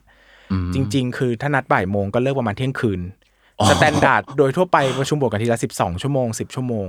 แรก ๆ เราเป็นเด็กใหม่เราไม่กล้าถามอ๋อ เราไม่กล้าคุยเราไม่รู้เลยว่าวันนี้จะเลิกกี่โมงวะอ่าวันนี้อ่าอ่านัดคุยแล้วจะเป็นยังไงต่อคุยรอบนี้เสร็จจะต้องคุยอะไรอีก จะต้องคุยอีกกี่รอบอืมกี่รอบถึงจะเสร็จไอ้ process นี้จะอยู่ไปอีกกี่เดือน แล้วอาทิตย์หน้าจะนัดวันไหนไม่กล้าถามอะไรเลยเป็นเด็กตัวเล็กอยู่ในห้องเพราะว่าเป็นน้องสุดใช่ไหมครับแล้วคนอื่นที่โหคนอื่นเนี่ยเขียนกันมาเป็น 10 20 เรื่องนี่เรื่องแรก ไม่กล้าเลยเราก็อ่าครับพยักหน้าครับเขาให้ทำอะไรก็ครับ control ไม่มีเลย ควบคุมอะไรไม่ได้ วันนี้จะเลิกงานกี่โมงยังไม่รู้เลยอะอ๋อออาทิตย์หน้าจะทำงานวันไหนบ้างก็ไม่รู้ control ก็เสียอีกนะครับ ข้อที่ 3 คือ connection ก็เสีย เพราะว่าปกติเราใช้เวลาตอนเย็นในการเจอเพื่อน แต่ปรากฏว่าเราเลิกเที่ยงคืนนะให้คุยกับใคร เที่ยงคืนเปิดมาทุกคนก็นอนหมดแล้ว เราเพิ่งออกจากตึกเพิ่งออกจากการทำงานเองอะไรเงี้ยโอ้โหสภาพก็พังพินาศก็ต้องกลับไปหาหมอ ก็คุยกับหมอหมอก็อธิบายเข้าใจว่าเฮ้ยตอนนี้คุณกำลังเจอเผชิญปัญหานะสามข้อนี้คือสิ่งที่คุณต้องรักษา โอเคเซลฟ์แก้ยาก เพราะว่าเป็นเรื่องแรกคุณต้องเรียนรู้งั้นไม่เป็นไรอืมอืมอืมคอนเน็ใช้เวชัลานคุณต้องให้เวลานะ คุณต้องรู้แล้วว่าวันหยุดอะคุณต้องออกไปเจอคนบ้าง ไม่งั้นคุณพังแน่ เพราะว่าอ๋อตอนแรกเราหยุดปุ๊บเราก็นอนอย่างเดียวเราขูนอนเก็บแรงเก็บแรงไม่ได้แล้วเราใช้เวลาบางส่วน สมมติเราจะนอนตื่นสักบ่ายสองก็ได้ แต่มื้อเย็นขอเจอเพื่อนหน่อย เอ้ยอ๋อหรือว่าบางคนเราหาเพื่อนเล็งๆหรือเพื่อนคนไหนนอนดึกตีสองตีสามไม่นอนเออมีเพื่อนเป็นสถาปนิกเหมือนกันทำงานตีสองตีสามโต้นรุ่งประจำโทรคุยกัน เราก็บ่นบ่นๆไปเพื่อนก็นั่งทำงานไปเออ ดีขึ้นนะครับ สุดท้ายคอนโทรลเราต้องกล้าพูดเลยว่า พี่ครับ อาทิตย์หน้าขอแผนเลยได้ไหมครับ ขอนัดล่วงหน้าสักสิบนัดเลยได้ไหมครับ ผมจะได้วางแผนชีวิตได้ พี่ครับวันนี้เลิกกี่โมง มันจะเป็นประมาณว่า เช่นบอกว่าพี่ครับ ขอเลิกไม่เกินห้าทุ่มได้ไหมอะไรอย่างเงี้ยอะถึงห้าทุ่มปุ๊บต้องกล้าบอกแล้วพี่ครับห้าทุ่มแล้วครับ ขอเบรกได้ไหมขอพักได้ไหมอะไรเงี้ย ซึ่งสักแปดสิบเปอร์เซ็นมันก็จะโอเคห้าทุ่มแล้วเลิก อ่าอ่าโอเคแต่ถ้ามันก็จะมีบางทีแบบติดพันมากๆเขาจะบอกอ่างั้นเบสกลับก่อนก็ได้เดี๋ยวคนอื่นคุยต่อแล้วก็อะไม่เป็นไรพี่นานๆครั้งมันไม่ได้มีผลต่ออความรู้สึก แต่โดยภาพรวมแล้วยังรู้ว่าห้าทุ่มเลิกปุ๊บฉันจะไปกินข้าวที่ไหนอ่าฉันจะไปใช้ชีวิตอะไรต่อมันยังเหลือ Control กลับมาด้วยเนอะ control อืมมันได้กลับมาอย่างเงี้ย ซึ่งถามว่าเราจำเป็นต้องเดินไปบอกหัวหน้าเราไหมว่าพี่ครับผมทำงานกับพี่ผมเป็นโรคซึมเศร้าแล้วเนี่ยพี่รู้ไหม ไม่เห็นต้องพูดเลยอะอ่าเราก็แค่รู้อ่าว่าปัญหามันคืออะไร เราจะแก้อะไร self แก้ไม่ได้ไม่เป็นไรเดี๋ยวมันจะดีขึ้นเรื่อยๆ ในเรื่องต่อไปเออ control แก้ยังไง connection แก้ยังไง สุดท้ายก็ผ่านมาได้แล้วผลงานชิ้นนั้นก็เป็นผลงานที่ผมรู้สึกว่า โคตรดีใจเลยที่ทำมันจนเสร็จ เป็นผลงานที่รู้สึกว่ายิ่งใหญ่กับชีวิตมากๆ แต่ถามว่ามันก็ผ่านบาดแผลในการทำงานมามากมาย แล้วก็สุดท้ายเราก็ผ่านมันมาได้โดยการพูดถึงปัญหาอย่างตรงไปตรงมา คุยกับเขาในฐานะมนุษย์คนหนึ่งว่าผมต้องการสิ่งนี้พี่ให้ได้ไหม ให้ไม่ได้เราจะเนโคชิเอตกันยังไงได้บ้าง อย่างเงี้ยอืมถ้าเราทำแบบนี้ได้ จะมีการซึมเศร้าหรือไม่ซึมเศร้าอะไม่มีประโยชน์ ผมรู้สึกว่าผมไม่พูดได้วยซ้ำว่าผมเป็นโรคเพราะผมว่า มันวุ่นวายมันจุกจิกเดี๋ยวเขาจะมาโฟกัสกับความซึมเศร้ามากกว่าความไอ้การแก้ปัญหานั้น ขอเอาปัญหาดีกว่า เราเชื่อว่าถ้าปัญหาดีขึ้น ซึมเศร้าจะดีขึ้นเอง แล้วมันก็ดีขึ้นจริง ๆแป๊บเดียวก็จริง ๆ ตอนนั้นไม่ได้กลับมาเป็นโรคนะมีภาวะสองสามอาทิตย์ พอทุกอย่างกลับมา in control อะหยุดยาได้แล้วอะไรอย่างเงี้ยครับเออเหมือนกลับไปที่ต้นตอของปัญหาที่แท้จริงครับเออผมชอบหลักนี้มากเลยนะ เดี๋ยวผมจะต้องเอาไปใช้บ้างละ self control แล้วก็ connection ครับ เออไม่ว่าคุณจะเป็นโรคซึมเศร้า หรือไม่เป็นโรคซึมเศร้าก็ตามจริงๆวิธีคิดแบบ self control connection อันเนี้ยเอาไปใช้ได้เลย ทุกครั้งที่เวลามีคนมาหาผมแล้วเหมือนจะมีปัญหาทางอารมณ์ทางจิตใจครับถามก่อนเลยสามอย่างself เป็นยังไง ช่วงนี้ control เป็นยังไง connection ต้องเจอสิ่งที่เสีย เอยเราอืมอืมครั้งล่าสุดคุยกับเพื่อนคนหนึ่งโอ้โหแบบ งงมากชีวิตไม่มี ความรู้สึกอยากมีชีวิตอยู่แต่ไม่เข้าใจอืมอืมชีวิตดีทุกอย่างเลยนะ การงานดีทุกอย่างดีเงิน ทุกอย่างดีไปหมดเลยงงว่ามาจากไหน นั่งคุยอืมอ่า self โอเคนี่ control โอเคนี่เจอ connection ว่าเฮ้ยตั้งแต่หยุดโควิดมาก็โหมทำงานหนักครับแล้วก็ไม่ออกไปเจอเพื่อนเลย ใช้อ๋อใช้วิธีการเหมือนว่าลืมวิธีการออกไปเจอผู้คนอะ คุ้นเคยกับอ่าการใช้ชีวิตอยู่คนเดียวทำงานออนไลน์กับหน้าคอมอืมเสร็จทุ่มหนึ่งปิดคอมนอน ออกกำลังกายอยู่คนเดียว แต่กลายเป็นว่าลืมไปแล้วว่าการเข้าสังคมเป็นยังไงอ๋อการแลกเปลี่ยนชีวิตกับผู้คนเป็นยังไง บอกว่าโอเคอะอย่างแรกเลยออกไปเจอผู้คนก่อนโหยเขาบอกโหยเขาไม่ได้แบบไม่ได้เขาก็เพิ่งนึนึกกถึงออกว่าเออสองสามปีนี้ไม่ได้เจอใครเลยแม้กระทั่งคุยโทรศัพท์เหมือนคนอ่าพอคุ้นเคยกับการอยู่คนเดียวนานๆมันก็จะแบบไม่คุยมันไม่มันไม่ได้อือฮึมีความพยายามจะเชื่อมต่อ ปรากฏว่า ถามว่าหายขาดเลยไหมไม่ได้หายขาดเขาต้องไปพบแพทย์อยู่ดีเพราะว่าเขาครับเป็นมานาน แต่อืมดีขึ้นอย่างเห็นได้ชัด เขาค้นพบว่าเขามีเวลาช่วงเวลาที่มีความสุขมากขึ้นต่อวันต่อสัปดาห์ และไอ้เวลาเหล่านั้นมาจากไหน มาจากการได้อยู่กับผู้คนได้คุยกับผู้คนเนี่ยแหละ เขาบอกว่าปัญหาที่เขาได้พูดเนี่ยบางทีแค่ได้พูดกับคนที่เขาเชื่อมั่นว่ารับฟังเขาจริง ๆ อะเขาก็รู้สึกดีขึ้นแล้วอะ โดยไม่ต้องใช้อะไรยิ่งใหญ่ไปกว่านี้เลยอะไรเงี้ย ดังนั้นสามหลักเนี่ยผมยึดเสมอว่า self control connection สับสนเมื่อไหร่เจอปัญหาชีวิตเมื่อไหร่ หรือว่าสภาวะอารมณ์ผิดปกติเมื่อไหร่ตั้งคำถามให้เจอเสมอว่าสามสิ่งเนี้ยเรากำลังเสียอะไรอยู่อะไรเงี้ยครับอืมโอเค ทีนี้ถ้าถ้าเกิดว่าถ้าคนที่เราทำงานด้วยอย่างเงี้ยครับคุณเบสเขามาบอกเราว่าเอะคุณเบสครับ ผมเป็นโรคซึมเศร้าอย่างเงี้ยเออมันมีหลักปฏิบัติหรือหรือวิธีการทำงานร่วมกันยังไงบ้างที่จะทำให้เราสามารถทำงานได้แบบโอเคอยู่สำหรับผมนะ คนที่ป่วยเป็นโรคซึมเศร้า อะ ก็ เป็นคนธรรมดาคนหนึ่งอืมดังนั้นในเชิงการทำงานอะ คุณก็ต้องทำงานได้สมกับที่ ได้รับเงินเดือนมาตามปกติอ่าโอเคนะครับอืมอืมดังนั้นเนี่ยแต่เราอาจจะต้องถามเขาว่า คุณคิดว่ามีอะไรให้เราพอจะช่วยเหลือคุณได้บ้างเนอะส่วนใหญ่การเป็นโรคซึมเศร้าเนี่ยมันมีหลายสาเหตุเนอะอืมมันจะครอบครัวบ้างมาจากชีวิตบ้าง แต่ต้องหาให้เจอว่าเกี่ยวกับงานหรือเปล่าอ่าอ๋อถ้าเกี่ยวกับโอเคงานคุณต้องมาคุยกันว่า งานแบบไหนงานอะไรที่ส่งผลทำให้คุณป่วยมากขึ้น คุณรู้สึกแย่มากขึ้นอืมถ้าแก้ได้ช่วยกันแก้ ถ้าแก้ไม่ได้ ก็ทำได้เท่านี้ เราก็จะอยู่กับคุณในฐานะเพื่อนมนุษย์คนหนึ่งแต่ถามว่าเรื่องบางเรื่องเราไม่สามารถเข้าไปแก้ไขได้ เราก็เราก็ไม่สามารถทำได้ก็คือทำไม่ได้แค่นั้นเลยเนาะแล้วก็ถ้ามันเป็นปัญหาถ้าภาวะความเจ็บป่วยของเขาอะ มันนำพามาสู่ปัญหาในการทำงาน เช่น เขาไม่มีสมาธิไม่สามารถโฟกัสกับงานได้ เราก็ต้องพยายามให้เขาเข้าสู่กระบวนการการรักษาอืมอ่าดังนั้นก็คือต้องให้เขาไปพบจิตแพทย์ได้รับการดูแลครับผมว่า เราไม่ใช่นักแก้ปัญหาโรคซึมเศร้า เราเออมีหน้าที่จริงแค่รับรู้อ่าเข้าใจและส่งเขาไปเจอผู้เชี่ยวชาญ แค่นี้จบ นะ แต่เราไม่อ่าต้องพยายามไปแก้ปัญหาว่า เธอจะเป็นยังไงเธอเศร้าเหรอฉันต้องดูแลเธอ ถ้าเราสนิทกันอยู่แล้วจะช่วยเหลือกันก็ได้ แต่ถ้าเราไม่ได้เราไม่ได้สนิทกันถึงขั้นจะมารับฟังกัน เราก็ไม่ได้จำเป็นเราต้องพยายามไปรับฟังเขาหรือไปช่วยเหลือเขา เราก็มองเขาเป็นเพื่อนมนุษย์คนหนึ่งอ่าอ่าอ่าแต่การที่เขามาบอกเนี่ยเราเราจะถามได้ว่าปัญหามีอะไรให้เราช่วยแก้ไขไหมถ้ามันไม่มีปัญหาเป็นเรื่องส่วนตัว เราก็อาจจะทำอะไรไม่ได้ ถ้าอืมอืมอืมโรคของเขาส่งผลกระทบต่อเรา เราก็ต้องพยายาม encourage เขาผลักดันให้เขาไปพบแพทย์ หรือว่าถ้าเราทำไม่ได้ก็ต้องไปคุยกับหัวหน้างานหรือทำหาวิธี system อะไรบางอย่าง เพื่อทำให้เขาไปพบจิตแพทย์ แต่ไม่ใช่หน้าที่เราที่ต้องเข้าไปแก้ไขอะไร เพราะว่าเราไม่ใช่หมออ๋อเราก็เป็นอ๋อแค่จริงเพื่อนมนุษย์คนหนึ่งแค่นั้นเอง อืมอืมจริงๆหลักมันเหมือนกลับเป็นเรื่องเดิมที่คุณเบสพูดเลยก็คือว่าดูกันเรื่องบนเรื่องเออก็คืออะไรคือมันคือสาเหตุที่แท้จริงนะเออเช่นถ้าเกิดว่า ตอนเนี้ยการเจ็บป่วยของเขามันส่งผลกระทบต่องาน ก็ต้องไปแก้บนเรื่องกับความเจ็บป่วย สนับสนุนให้เขาไปหาหมอนู่นนี่นั่นว่าไป แล้วถ้าเกิด ถ้าเกิดว่าแบบอะไรล่ะที่มันกระตุ้นให้เกิดเกิดความซึมเศร้าได้มากขึ้น แล้วมันมีส่วนที่เราที่เราสามารถที่จะช่วยเขาได้ เช่น บนเรื่องงาน สภาพแวดล้อมแบบนี้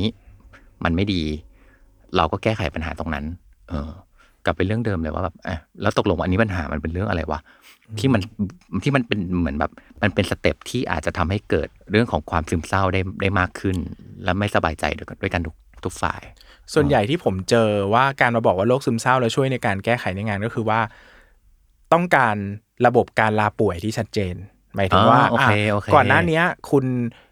คุณไม่กล้าจะบอกว่าคุณจะลาป่วยวันนี้สภาพจิตใจแย่มากอืมอืมอืมอืมติดติดลบอะไรเงี้ยไม่สามารถทำงานได้ ถ้าเราไม่มีการอินฟอร์มก่อนว่าเป็นโรคซึมเศร้านะอืมเขาอาจจะไม่เข้าใจว่าการลาป่วยของเราเนี่ยมันมีมันมีความหมายมันมีมีที่นิ่งมาจริงๆอะไรเงี้ยอ่าดังนั้นก็อาจจะต้องไปคุยกับหัวหน้า อย่างเงี้ยมันเราจะต้องรู้ว่าเราเราพยายามจะบอกสิ่งนี้เพื่อแก้ปัญหาสิ่งไหน ถ้าอ๋อเราโอเคจะแก้ปัญหาเรื่องการจะขอลาหยุดลาป่วยปริมาณงาน ก็ต้องไปคุยกับคนที่เขาได้รับ มีอำนาจในการตัดสินสิ่งนี้โดยตรง เพื่อที่จะทำให้ปัญหามันถูกแก้จริงอืมอืมอืมๆสมมติเราจะเราเราบอกว่าเราป่วยโรคซึมเศร้าเราอยากลางานแบบเราอยากลาป่วยด้วยฐานะความเป็นซึมเศร้าวันนี้ทำงานไม่ไหว ไปบอกเพื่อนร่วมงานที่มีอำนาจบริหารเท่ากันอย่างเงี้ยมันไม่ได้แก้ปัญหาอ๋อเราจะต้องโอเค pinpoint ให้เจอว่าเราจะต้องเราบอกสิ่งนี้เพื่อจะแก้ปัญหาอะไรอะไรอย่างเงี้ยครับรวมไปถึงอีกแบบหนึ่งที่จะเจอบ่อยๆก็คือเป็นคนที่มีความเป็น perfectionist สูง หรือว่าเป็นคนที่ช่วยเหลือคนอื่นอยู่เสมอ อ่าอะไรอย่างซูเปอร์แมนอะเป็นซูเปอร์แมนขององค์กรบางทีอ่าเราก็จะต้องการ speak out ออกมาบ้างว่า โอเค ตอนนี้เรามีปัญหาส่วนตัวบางอย่างนะ เราขอโฟกัสที่ตัวเองเป็นหลักอะไรอย่างเงี้ยจริง ๆ ไม่จำเป็นต้องพูดไปเป็นโรคซึมเศร้าก็ได้ก็ก็เป็นอะไรก็ได้อะเราก็มีสิทธิ์ที่จะทำงานในขอบเขตที่เราทำอะเราอืมอืมบางวันเราก็มีสิทธิ์ที่จะไม่ไม่มีน้ำใจให้คนอื่นเหมือนกัน เพราะว่าเราต้องเก็บน้ำใจไว้ให้ตัวเอง อย่ารู้สึกว่าตัวเองต้องเป็นคนผิด เป็นคนแย่ เป็นคนไม่เราไม่จำเป็นต้องรู้สึกผิดกับการรักตัวเองอะ อันนี้เป็นสิ่งที่ผมพยายามจะบอกเสมอว่า ถ้าเรารู้สึกอย่างนี้ได้อะความรู้สึก mental health เรามันจะแข็งแรงมากขึ้น อืมเพราะเท่าที่ฟังมาเนี่ย ผมว่าแบบอันหนึ่งที่มันจะเป็นปัจจัยที่ช่วยได้ ซึ่งไม่ว่าจะเป็นโรคซึมเศร้าหรือไม่เป็นน่ะก็สิ่งนี้ก็มีประโยชน์ก็คือว่าการทำ culture ขององค์กร หรือ culture ของที่ทำงานให้มันแบบ เราสามารถเปิดเผย ความรู้สึกที่แท้จริงของกันและกันได้อะหรือเปิดเผยปัญหาได้ มันไม่ใช่ว่าเหมือนกับว่าแบบ พอมีปัญหาอะไรเกิดขึ้น แล้วก็ ทุกคนก็เงียบกริบ เก็บไว้ใต้พรมหรืออะไรเงี้ยหรือคนรู้สึกไม่ไม่สีเขียวว่าเมื่อฉันมีปัญหาแล้วฉันไม่รู้จะพูดกับใคร ถ้ามันมีตรงถ้ามันมี culture ตรงนี้ได้ หรือว่าที่ทำงานมาสร้างระบบที่ทำให้ทุกคนเปิดเผยความรู้สึกได้ ทุกคนรับฟังซึ่งกันและกัน อันนี้ก็จะแก้ไขปัญหาแล้วก็ช่วยทุกคนได้เหมือนเหมือนกันหมดเนาะอืมใช่ครับสำคัญมากแล้วก็ ผมว่าคนฟังจะเริ่มตั้งคำถามแล้วว่าอ้าวถ้าเคยพูดไปแล้วแล้วปัญหามันไม่แก้ทำยังไงอืมเราบอกว่านี่เราทำไม่ไหวนะงานมันหนัก เราก็ทำไม่ไหว ทำไม่ไหวก็คือทำไม่ไหวเลย แล้วถือว่าจเราริงๆบอกแล้วแก้แล้วถ้าเขายังให้งานเท่าเดิมก็ทำไม่ไหวครับจริงทำไม่เสร็จทำไม่เสร็จโลกจะแตก ถ้าโลกจะแตกก็เป็นเรื่องของบริษัทไม่ใช่เรื่องของเราก็เราบอกว่าเราทำไม่ไหวอะคือเราต้องเราต้องหาให้เจอก่อนนะว่าไอ้คำไม่ทำไม่ไหวของเราเนี่ยเราทำไม่เก่งเองหรือเปล่า หรือว่าเรามั่นใจว่าเราก็ทำงานในระดับมาตรฐานเงินเดือนแล้วแต่มันไม่ไหวจริง ๆอะคือหลายคนน่ะ ก็อยู่ในองค์กรที่พูดออกไปแล้วแล้วอาจจะไม่ฟังอืมไม่ฟังเราก็ต้องยืนหยัดว่าฉันจะทำเท่านี้ เพราะฉันรู้ว่าสิ่งนี้ถ้ามันเกิดขึ้นต่อไปมันจะเป็นปัญหาต่ออ่าอมันจะเป็นปัญหาทุกต่อคฉันนด้วยนะ ใช่เออถ้าฉันป่วยเธอยินดีเหรอ เธออยากได้เออพนักงานป่วยๆมาทำงานเหรอแล้วแบบว่าสมมติอะเราบอกว่าเราไม่สามารถทำงานหลังห้าโมงเย็นได้อะครับ ก็ไม่ต้องทำก็ไม่ต้องทำไปเลยอะไรอย่างเงี้ย ก็คือถ้าองค์กรไม่สามารถยอมรับกับความเป็นจริงที่เรายืนหยัดได้เราก็อาจจะต้องยอมรับว่าเราไม่เหมาะกับองค์กรเนอะคือผมจะพูดเสมอว่าอืมอืมเราอย่าเอาชีวิต mental health ไป sacrifice ให้กับงานใดงานหนึ่ง มันไม่มีอะไรมีค่ามากกว่าเรา ไปกว่าสภาพจิตใจของเราเองอีกแล้วอะไรอย่างเงี้ยนะครับ ดังนั้นเนี่ยขีดเส้นใต้ให้เจอร้อยทั้งร้อยของงานที่ผมเจอมานะ ไม่ทำก็ไม่ตาย เพียงแต่เราชอบคิดไปเองว่าไม่ได้อันนี้ต้องทำอันนี้ประชุมหัวหน้าทักมาสี่ห้าทุ่มต้องตอบเลยอะไรเงี้ย เรากำลังสร้างความคาดหวังกับตัวเอง จนมากเกินไปร้อยทั้งร้อยคนมาปรึกษาผม ผมก็จะบอกว่าไม่ทำดูดิหยุดเลยเนี่ยมีประชุมอะไรเนี่ยลองไม่เข้าดิประชุมมันจะล่มไหมจะมีใครตายไหมไม่มี แล้วพอผ่านครั้งสองครั้งได้ไม่ได้จะเข้าใจเลยว่าอ๋อเราสามารถเซโนได้นะ เราสามารถไม่ทำได้นะ พอเรายืนหยัดเราเจอที่ยืนของเราแล้วว่าเราสามารถยืนหยัดว่าเราจะทำหรือไม่ทำอะไรโอ้ชีวิตเราจะง่ายขึ้นเยอะ ทุกคนจะบอกว่าโห ถ้ารู้อย่างนี้จะทำมาตั้งนานแล้ว เพราะว่าบางทีอะประชุมทุกประชุมเช้าจดดึกไม่เคยเลย ต้องประชุมทุกครั้งทุกครั้งทุกครั้ง วันหนึ่งป่วยไม่เข้าประชุมเลย อ้าว อยู่ได้นี่ ไม่ตายนี่ หรืออย่างตอนโควิดเอาง่ายๆหลายคนคงเจอนะทำงานโอ้โหเราเป็นแบบทุกคนต้องผ่านเรารู้ทุกเรื่องอะป่วยโควิดมา ทุกคนก็ทำงานกันต่อได้นี่แล้วมันอ่าไม่มีเราก็ไม่ตายนี่ แต่เราต้องยอมรับก่อนว่า มันไม่มีเราก็ไม่ตายอะ ดังนั้นอะมันคือการเอาเซลล์ของเราไปไว้ตรงไหนคนทั่วไปอะมักเอาเซลล์เราไปตั้งกับงาน ตั้งกับว่าเราจะต้องเป็นคนเก่งตั้งกับคคนนอื่นบ้างดีอะไรเงี้ยลองกลับมาตั้งตัวเองบ้างสิว่าลองให้เซลล์อยู่ที่ตัวเองบ้างว่า เราได้ทำเพื่อตัวเองบ้างหรือเปล่า เราไม่ได้บอกว่าเฮ้ย เซลล์ตัวเองร้อยงานศูนย์อันนั้นก็อาจจะเป็นมนุษย์ป้ามนุษย์ลุงไปหน่อย ลองแบ่งหาที่ทางใหม่ซิอะไรอย่างเงี้ยครับซึ่งอืมเชื่อว่าร้อยทั้งร้อยดีขึ้นหมด แล้วก็ค้นพบจริง ๆ ว่า เออ ไม่มีเราไม่ตายจริง ๆอะไรเงี้ยอ่าน่าจะมีบทเรียนอะไรที่คุณเบสได้มาเยอะอะจากการที่แบบโลกนี้มันมาเปลี่ยนชีวิตไปหมดเลยอะอยากรู้ว่าแบบสิ่งที่ได้เรียนรู้จากการที่เป็นโรคซึมเศร้าอะครับมันคืออะไรครับสิ่งที่ผมได้เรียนรู้มากที่สุดก็คือว่า จริง ๆ แล้วเราสามารถช่วยเหลือคนอื่นได้มากกว่าที่เราคิด ซึ่งจริง ๆ แล้วเนี่ยผมจะพูดว่าการที่คุณพยายามจะรับมือกับโรคซึมเศร้า ไม่ว่ากับตัวเองหรือกับคนอื่นเนี่ย คุณไม่ต้องเก่ง คุณไม่ต้องเป็นคนที่รับฟัง คุณไม่ต้องทำความเข้าใจอะไรมากมายเลย สิ่งที่คุณต้องรู้นะครับผมจะพูดเสมอว่าหนึ่งมองเห็นปัญหาก่อน ว่าคนเนี้ยมีปัญหา mental health อันนี้ผมพูดร้อยทั้งร้อยนะครับว่าใครที่อยู่ในภาวะปัญหาเองอะ คุณมีปัญหาสุขภาพจิตเอง คุณไม่รู้ตัวหรอกว่าคุณมีสภาพปัญหา หลายคนบอกโอเค โอเค ชีวิตปกติโอเค แต่มองข้างนอกยังรู้ยังไงก็ไม่โอเค ไม่โอเคอะเหมือนคนอยู่ในท็อกซิกเรล t ชันอะโดนแฟนซ้อม โดนอะไรอย่างเงี้ยอืมเข้าใจไหมคนอื่นมองว่าโหนี่คือท็อกซิกเรล t ชันน่ากลัวมากแต่คนข้างในอาจจะรู้สึกเฉยๆก็ได้เพราะว่าเขาอยู่ภาวะนี้จนชินแล้วอะอยู่มาถูกเป็นทำให้ปีๆชินเออกับเรื่องนี้และถูกคิดว่าทำเป็นเรื่องปกติ ใช่ เพราะว่าสมองเขามันอาจจะ บิดเบี้ยวไปด้วยอะไรบางอย่างอะไรเงี้ยดังนั้นหนึ่งมองเห็นก่อนว่าเนี่ยคือปัญหานะอ่าสองพยายามเข้าใจเขาหน่อยว่า เออเขาอยู่ในภาวะที่สมองเขาไม่ปกติ เขาไม่สามารถรับรู้เข้าใจได้อย่างที่คนทั่ว ๆ ไปเข้าใจได้ เขาไม่สามารถเข้าใจได้แม้กระทั่งว่าชีวิตเขาสามารถมีความสุขได้ในบางคนอย่างเงี้ยดังนั้นเข้าใจเขาหน่อยว่า ภาวะอารมณ์ในสมองเขามันไม่ปกติ มันมาจากร่างกายเขา เหมือนวันเนี้ยคุณอย่าพยายามให้ คนขาหักเดินให้ได้อะมันใจร้ายอะก็เขาขาหักจริอะงเข้าใจไหมเออแต่พอมันเป็นร่างกายเราอย่างเงี้ย พอมันไม่เห็นว่าเราบาดแผลเราคืออะไร คนพยายามจะฟอร์สว่า ก็มีความสุขสิ นั่งสมาธิสิ ปล่อยวางสิ แต่คือร่างกายมันไม่พร้อมอะเหมือนคุณบอกให้คนขาหักไปวิ่งมันทำไม่ได้อยู่แล้วนะคุณต้องเข้าใจเขาก่อนว่าสิ่งที่เขากำลังเผชิญอยู่คืออะไร และอย่างที่สามคือรับมือกับปัญหา นี่คือสิ่งสำคัญที่สุดคือ อย่ารับมือเอง อย่าพยายามเข้าไปแก้ไขเขา แต่ส่งเขาไปเจอกับคนที่ รักษาเขาได้ ส่งเขาไปเจอจิตแพทย์ ส่งเขาไปเจอนักจิตบำบัด ส่งเขาไปเจอนักจิตวิทยา สิ่งที่คุณช่วยเหลือเขาคือเป็น supporting system กับเขาได้อืมรับฟังเขากินยา มีอาการข้างเคียง รู้สึกไม่ดีเลย พูดคุยกับเราได้เออเตือนให้เขากินยาหรือยังวันนี้คุยได้ มีปัญหาอะไรแลกเปลี่ยนได้ แต่คือคุณอย่าลืมว่าคนแก้ปัญหาไม่ใช่คุณอ่าจิตแพทย์ เขาคือครับหมอ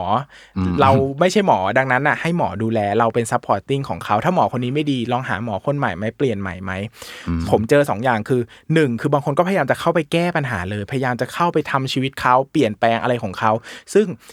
ร้อยทั้งร้อยมักจะไม่ดีขึ้น เพราะว่ามันไม่ได้เกี่ยวแค่กับสิ่งรอบตัวมันเกี่ยวกับภาวะในสมองเขาด้วย อย่างเงี้ยอ่าเราจะเจอกับพวกคนรักบางทีเห็นคนรักเศร้าพยายามจะช่วยเหลือเขาให้มันดีขึ้น สุดท้ายไปทำแล้วเขาก็ไม่ได้ดีขึ้นเราทำไม่ไหวอะเราไม่มีความรู้เนอะหรืออีกแบบหนึ่งก็อิกนอไปเลยไม่สนใจไปเลย เช่นส่วนใหญ่พวกนี้จะเจอกับเพื่อนรวมงานคนในครอบครัวอะไรอย่างเงี้ยบางทีแค่คุณบอกให้เขาไปหาหมอชีวิตเขาก็เปลี่ยนแล้วอะคือผม พอผมมาเป็นเขียนหนังสือใช่ไหมครับเกี่ยวกับโรคซึมเศร้าเนี่ยก็เหมือนการแปะหน้าผากนิดนึงว่าเป็นโรคซึมเศร้าจ้าอะไรเงี้ยใครมีภาวะสงสัย ใครมีภาวะไม่สบายใจก็จะทักมาหาผมอย่างเงี้ยผมก็จะคุยหาให้ปัญหาให้เจอให้กำลังใจแล้วก็ส่งไปหาหมออนี่คือสิ่งที่ผมทำแต่หมายถึงว่าผมไม่ได้พยายามจะเข้าไปรักษาเยียวยาชีวิตเขามันไม่ใช่หน้าที่แล้ว พอเราเข้าใจโรหรือบทบาทของตัวเองที่ตัวเองทำได้จริง ๆอะอ่า เราจะช่วยเหลือคนคนได้จริง ๆ เราไม่เราไม่ทำมากไป เราไม่ทำน้อยไป เราอยู่ในจุด support ให้เขาอยู่ในภาวะที่ดีอย่างเงี้ย เราช่วยเหลือคนได้เยอะมาก บางทีเป็นคนรอบๆตัวเราเป็นคนที่เรารู้สึกว่าเขามีคุณค่ากับเราเหลือเกินเลยอย่างเงี้ยนะครับ อย่างอย่างคนในครอบครัวเนี่ยเป็นเคสที่ดีมากว่า ผมพยายามจะช่วยเหลือเขาให้เขาอยู่ในสภาวะครอบครัวที่มีความสุข อยู่ในครับภาวะ environment ที่ดี สุขภาพจิตดี มาอยู่กันในครอบครัวที่มีความสุขกันเถอะพูดคุยกันดี ๆ ทุกวันนี้มีหลาน ที่บ้านก็จะไม่ไม่ไม่ใช้วิธีไม่ไม่ดุหลาน จะบอกรักหลานบ่อยๆ บอกเขาให้เขารู้ว่าเขามีคุณค่าในตัวเอง ไม่ว่าเขาจะทำผิดพลาดหรือทำถูก เราพยายามสร้างสังคมที่ดีแบบนี้เนี่ย แล้วสิ่งเหล่านี้มันจะทำมันช่วยเหลือคนได้มหาศาลนะคุณสร้างสุขภาพจิตที่ดีให้คนอื่นนะถ้าคุณรับรู้แล้วเข้าใจสิ่งนี้อะมันช่วยเหลือคนได้เยอะมาก โดยที่คุณไม่ต้องทำอะไรใหญ่โตเลย คุณแค่เป็นคนที่รับฟังคนอื่นมากขึ้น แล้วพยายามแก้ปัญหาในแบบที่มันสมควรจะเป็นอะไรอย่างเงี้ยครับเป็น supporting system ของกันและกันให้ได้ ใช่ครับโอ้ยจะบอกว่าวันนี้คุณลุก EP นี้เป็น EP ที่ทรงคุณค่ามากคือแบบนั่งฟังเองนั่งคุยเองรู้สึกเลยว่าแบบได้ประโยชน์มากๆเลย ไม่ว่าจะเป็นคนที่เป็นโรคซึมเศร้า หรือว่าคนที่ไม่เป็นโรคซึมเศร้านะครับ จะบอกว่าเรื่องราวของวันนี้เนี่ยเอาไปใช้ประโยชน์ได้หมดเลยเออผมจดเลคเชอร์ไว้นะพอเนี้ยสรุปนิดนึงอะมันจะมีทั้งทั้งเรื่องของการที่ การรักตัวเอง อย่ารู้สึกผิดกับการรักตัวเอง แล้วก็อย่าเอา mental mental health ของเราเนี่ยไปแลกกับงาน หรือไปแลกกับอะไรบางอย่างที่จริง ๆ แล้วอะทุกอย่างมันคงยังคงหมุนไปได้แหละ โดยที่ต่อให้ไม่มีเราทุกอย่างมันยังคงหมุนไปได้ แต่ว่าเราเนี่ยแหละคือคนที่จะต้องมาจัดการกับชีวิตดูแลตัวเองให้ดีที่สุดนะครับ แล้วก็อย่าไปช่วยเหลือคนอื่นมากเกินไปจนลืมดูแลตัวเอง อนุญาตให้ตัวเราเนี่ยมีความเมตตาต่อตัวเองให้ได้ รักตัวเองเป็นอันดับอันดับหนึ่งนะฮะแล้วก็ คุณเบสพูดถึงเรื่องนี้ดีมากเลย บอกว่า บอกว่าเราต้องมีจุดยืนของความสัมพันธ์ที่ชัดเจนเออซึ่งอันเนี้ยถ้าเรามีจุดยืนของความสัมพันธ์ที่ชัดเจนเนี่ยจะทำให้เราอะไม่พาตัวเองไปสู่จุดที่ความสัมพันธ์นั้นเป็นความสัมพันธ์ที่ท็อกซิกได้อ่ารู้ว่าตัวเองต้องการอะไรมีความรู้สึกอะไรแล้วสามารถสื่อสารออกไปได้อ่าอันนี้จะทำให้แบบชีวิตเราอะมันง่ายขึ้นชีวิตเราดีขึ้นนะครับ ซึ่งถ้าจะมีสิ่งนี้ได้อะมันจะต้องมีการมันต้องมี culture ของการทำงาน หรือสิ่งแวดล้อม หรือว่าคนที่ อยู่ด้วยกับเราที่เขาเป็นเซฟโซนให้เราด้วยเหมือนกัน ก็คือคนที่พร้อมจะรับฟัง และเช่นเดียวกัน เขาเองก็ต้องสามารถที่จะสะท้อนความรู้สึกของตัวของเขาเองได้ด้วยด้วยเหมือนกันนะครับ แล้วเราก็คนเป็นคนที่รับฟังด้วยนะฮะอีกอันนึงที่ผมชอบมากเลยนะครับ ก็คือว่าเก็บปัญหามาคุยกันในวันที่เราไม่ระเบิดลงแล้วอ่าแล้วก็กลับมาคุยกันว่าเอ๊ะจริงๆแล้วปัญหาของเรามันคือปัญหาอะไรกันแน่นะอ่าคุยกันโดยที่มันไม่มีอารมณ์แล้วคุยกันด้วยตรรกกะจริง ๆ แล้วเนี่ยพอเป็นแบบนี้ปุ๊บปัญหามันจะถูกแก้อ่า กับเรื่องอีกเรื่องหนึ่งขอไฮไลท์ไว้เลยนะครับ บนเรื่องว่าแบบตอนนั้นเราคุยกันบน conversation ว่า เอ๊ะ ควรจะต้องบอกไหมว่า เราเป็นโรคซึมเศร้ากับที่ทำงาน ซึ่งจริง ๆ แล้วคุณเบสบอกว่าจะบอกหรือไม่บอกไม่ต่างกันเลยอยู่ที่ความสบายใจ แต่ว่าสุดท้ายแล้วอะไม่ว่าจะเกิดปัญหาเรื่องงานแบบไหนขึ้นมา ให้กลับไปดูว่า เอ๊ะ จริง ๆ แล้วงานเนี่ยงานนี้มันมีปัญหาบนเรื่องอะไร ให้แก้บนเรื่องนั้น อย่าเพิ่งหงายการ์ดว่าแบบเอ้ย ทุกปัญหาที่เกิดขึ้นมันมาจากโรคซึมเศร้าหมด ราะไม่อย่างนั้นนะมันจะปัญหานั้นจะไม่ถูกแก้อ่าจะบอกว่าเอาไปใช้ได้หมดเลย ทุกอย่างต่อให้ไม่เป็นโรคซึมเศร้า อันนี้จะบอกว่าเป็น MEP ที่มีประโยชน์มากโอ้ๆนะยินครัดีบมากครับ คุณคุณเบสมีอะไรอยากจะฝากบอกคนที่กำลังเผชิญกับโรคนี้อยู่ไหมครับ ผมมาที่นี่เพราะว่าอยากจะพูดตรงนี้แหละอ่าตอนที่ผมป่วยเป็นโรคซึมเศร้า อะ ผมไม่คิดเลยว่าผมจะสามารถมีความสุขยังไงได้ หมอเคยถามผมว่าเต็มสิบคุณคิดว่าคุณมีความสุขเท่าไหร่ ผมบอกว่าเจ็ดอืมบอกเจ็ดเนี่ยตอนนี้มีความสุขมากเลยน่าจะได้สักเจ็ดหมอถามว่าทำยังไงให้เป็นสิบผมคุณคิดว่าจะเป็นสิบได้ไหมคุณคิดลองลองคิดซิว่าคุณทำอะไรแล้วจะเป็นสิบไม่ได้หรอกหมอ เป็นไปไม่ได้ที่จะกลับไปมีความสุขแบบเต็มสิบแล้วอะไรอย่างเงี้ยนะครับ จนกระทั่งวันนี้ผ่านมาถึงเนาะผมกล้าพูดได้ว่าผมมีชีวิตที่สามารถมีความสุขเต็มสิบได้ แม้จะไม่ใช่ทุกวันวันที่ความสุขเป็นศูนย์ก็มีอืมแต่ อยากจะให้กำลังใจ แล้วก็เป็นกำลังใจที่ยืนอยู่บนข้อเท็จจริงว่า ผมให้คำปรึกษาเพื่อนที่ป่วยเป็นโรคซึมเศร้ามา ไม่ต่ำกว่า 20 คนละ20 30 ถ้าถ้ารวมคนไม่รู้จักที่ติดต่อมาทางอื่นมาตอนที่มาขอลายเซ็นหรือว่านักมาหลังใหม่เนี่ยเกิน 30 40 คนแน่ๆครับ รักษาหายกัน 20 30 ก็รักษาหายกันเกือบทั้งหมดนะอืมเท่าที่ผมเจอทุกเคสโดยเฉพาะคนรอบๆตัวผมอย่างเงี้ย หายเกือบทุกคนร้อยเกือบร้อยเปอร์เซ็นต์แหละมีไม่หายบ้างที่เป็นมานานๆแล้วยังรักษาอยู่นะครับดังนั้นเนี่ยวันเนี้ยเวลาคุณอยู่ในโรคซึมเศร้ามันเหมือนการว่ายน้ำอยู่กลางทะเลที่คุณไม่เห็นฝั่งเลยอะแล้วคุณก็กำลังจะถอดใจแล้วว่า คุณจะเลิกว่ายดีหรือเปล่า คุณจะปล่อยชีวิตไว้ตรงนี้ดีหรือเปล่า มันมันแย่มาก ผมเข้าใจ ผมโคตรเข้าใจเลยว่า ชีวิตที่ผ่านช่วงเวลานั้นมันมันแย่แค่ไหนอะแต่ผมอยากจะบอกว่าเฮ้ยผมยืนรออยู่ที่ฝั่งนะ ฝั่งนี้มันมีอยู่จริง คุณอาจจะต้องใช้ความพยายามหน่อย แล้วก็ใช้ความเชื่อมั่นหน่อยว่า มันมีฝั่งให้เราไปถึง แล้ววันหนึ่งพอคุณมาถึงอะ คุณได้ชีวิตของคุณคืน แล้วคุณจะค้นพบว่ามันเป็นชีวิตที่ดีจริง ๆ นะครับ ดังนั้นอยากให้กำลังใจจากคนคนหนึ่งที่เคยป่วยมาก่อน แล้วก็หายแล้วว่า โคตรเข้าใจเลยครับ ว่าวันที่แย่ที่สุด วันที่แตกสลายที่สุด วันที่ไม่อยากมีชีวิตอยู่ที่สุดมันเป็นยังไงอะ แต่เชื่อเถอะครับว่าถ้าผ่านไปได้ชีวิตเราที่รอเราอยู่หลังพายุลูกนี้ ก็ยังเป็นชีวิตที่ดีเหมือนกันครับครับก็หวังว่า EP นี้นะครับที่มาจากความตั้งใจของคุณเบสเลยนะครับเพื่อพวกเราแล้วเนี่ยจะทำให้ผู้ฟังนะครับไปถึงฟังอย่างปลอดภัยแล้วก็ วันหนึ่งอาจจะกลายเป็น supporting system ของคนอื่นแบบเดียวกับที่คุณเบสเป็นก็ได้นะครับ แล้วถ้าติดอยากติดตามผลงานของคุณเบส หรือว่าอยากคุยกับคุณเบสเนี่ยสามารถไปที่ช่องทางไหนได้บ้างครับ หลักๆ ผมมีเพจที่ชื่อว่านายพินต้านะครับ เป็นเพจนามปากกาของผม แต่ถ้าวันนี้นะผมก็ไม่ได้ซีเรียสว่าจะต้องมาติดตามอะไรนะครับ แต่ถ้าวันนี้คุณไม่พร้อมสมมติว่าอยากไม่สภาพจิตใจไม่พร้อมอะก็ เดินไปที่โรงพยาบาลใกล้บ้านนะครับ ก็ไปพบจิตแพทย์ได้เลยนะ ถ้าใครไม่โอเคไม่ไหว รู้สึกว่าตอนนี้ต้องการ supporting system ที่เร่งด่วนมาก ๆ นะครับ แนะนำว่าครั้งแรกลองไปพบเอกชนก่อน มันจะไม่ต้องรอคิวนาน พอจูนติดอะไรติด แล้วจะย้ายมารัฐบาลเพื่อความประหยัดก็ได้นะครับ ถ้าใครไปเจอหมอแล้วรู้สึกหมอไม่โอเคเลย คุยไม่รู้เรื่องหรือรักษามานานไม่หายสักทีให้เวลาหมอหน่อยนะ หมายถึงว่าอาจจะใช้เวลา 6 เดือนปีหนึ่งแต่ถ้าหลายคนบอกว่า 3 ปี 5 ปีแล้วเนี่ยอ่ายัยังไม่ดีขึ้นเนี่ยเราก็อาจจะลอง ทักมาพูดคุยเรามาปรึกษากันได้เราอาจจะแชร์ลิงก์มุมมองต่างๆได้นะครับ หรือว่าอาจจะลองซื้อหนังสือใครสนใจนะครับ ก็มีหนังสือ 2 เล่มเนาะเล่มแรกชื่อว่ามนุษย์ซึมเศร้ากับเรื่องเล่าสีขาวดำอันนี้เนี่ยจะเล่าประสบการณ์ชีวิตของผมเนอะแล้วก็ความรู้ทั่วไปเกี่ยวกับการไปพบจิตแพทย์ ว่าคุณจะต้องเจอกับอะไรบ้างเขาคุยอะไรกัน สิ่งที่คุณจะต้องเจอ side effect ของยาปัญหาที่ตามมาการดูแลชีวิตก่อนป่วย ระหว่างป่วยหลังป่วยเป็นยังไงนะครับ อีกเล่มหนึ่งคือโมงยามแห่งความสิ้นยินดี เล่มนี้โฟกัสไปที่การทำจิตบำบัด โดยเฉพาะสำหรับคนที่อยากเปลี่ยนทัศนคติในการใช้ชีวิต โดยใช้หลักวิวิทยาศาสตร์ทางการแพทย์นะครับ มีระบบการคิดว่าสมองเราทำงานยังไงนะครับ ยกตัวอย่างเช่น ง่ายๆสั้นๆอย่างสมมติวันนี้เราแพนิคใจสั่นจะอ้วกอย่างเงี้ยครับ เราต้องค่อยๆ ดึงตัวเองกลับมาอยู่กับปัจจุบัน เช่น ลองฟังเสียงซิตอนนี้เสียงเป็นยังไง เพื่อทำให้ระบบร่างกายเราทำงานก่อนนะครับ ไม่ให้สภาพแพนิคของเรามันเอา อยู่เหนือร่างกายของเราไปเลยแบบนี้ก็จะอยู่ในเล่มที่สองก็คือโมงยามแห่งความสิ้นยินดีนะครับเล่มนี้ก็เหมาะกับคนที่อยากได้หลักการที่เอาไปปรับ วิธีการคิดปรับสภาพสังคมทำให้เราเข้าใจกับชีวิตเข้าใจกับปัญหารับมือกับอารมณ์ได้ดียิ่งขึ้นครับ โอ้ยจะบอกว่าแบบคือฟังมาทั้งหมดแล้วก็เห็นผลงานของของคุณเบส แล้วแบบชื่นชมมาก ๆ เลยเอาว่ามันเป็นแบบผ่านผ่านพายุลูกนั้นมา แล้วก็กำลังทำหน้าที่เหมือนครับ ช่วยทุกคน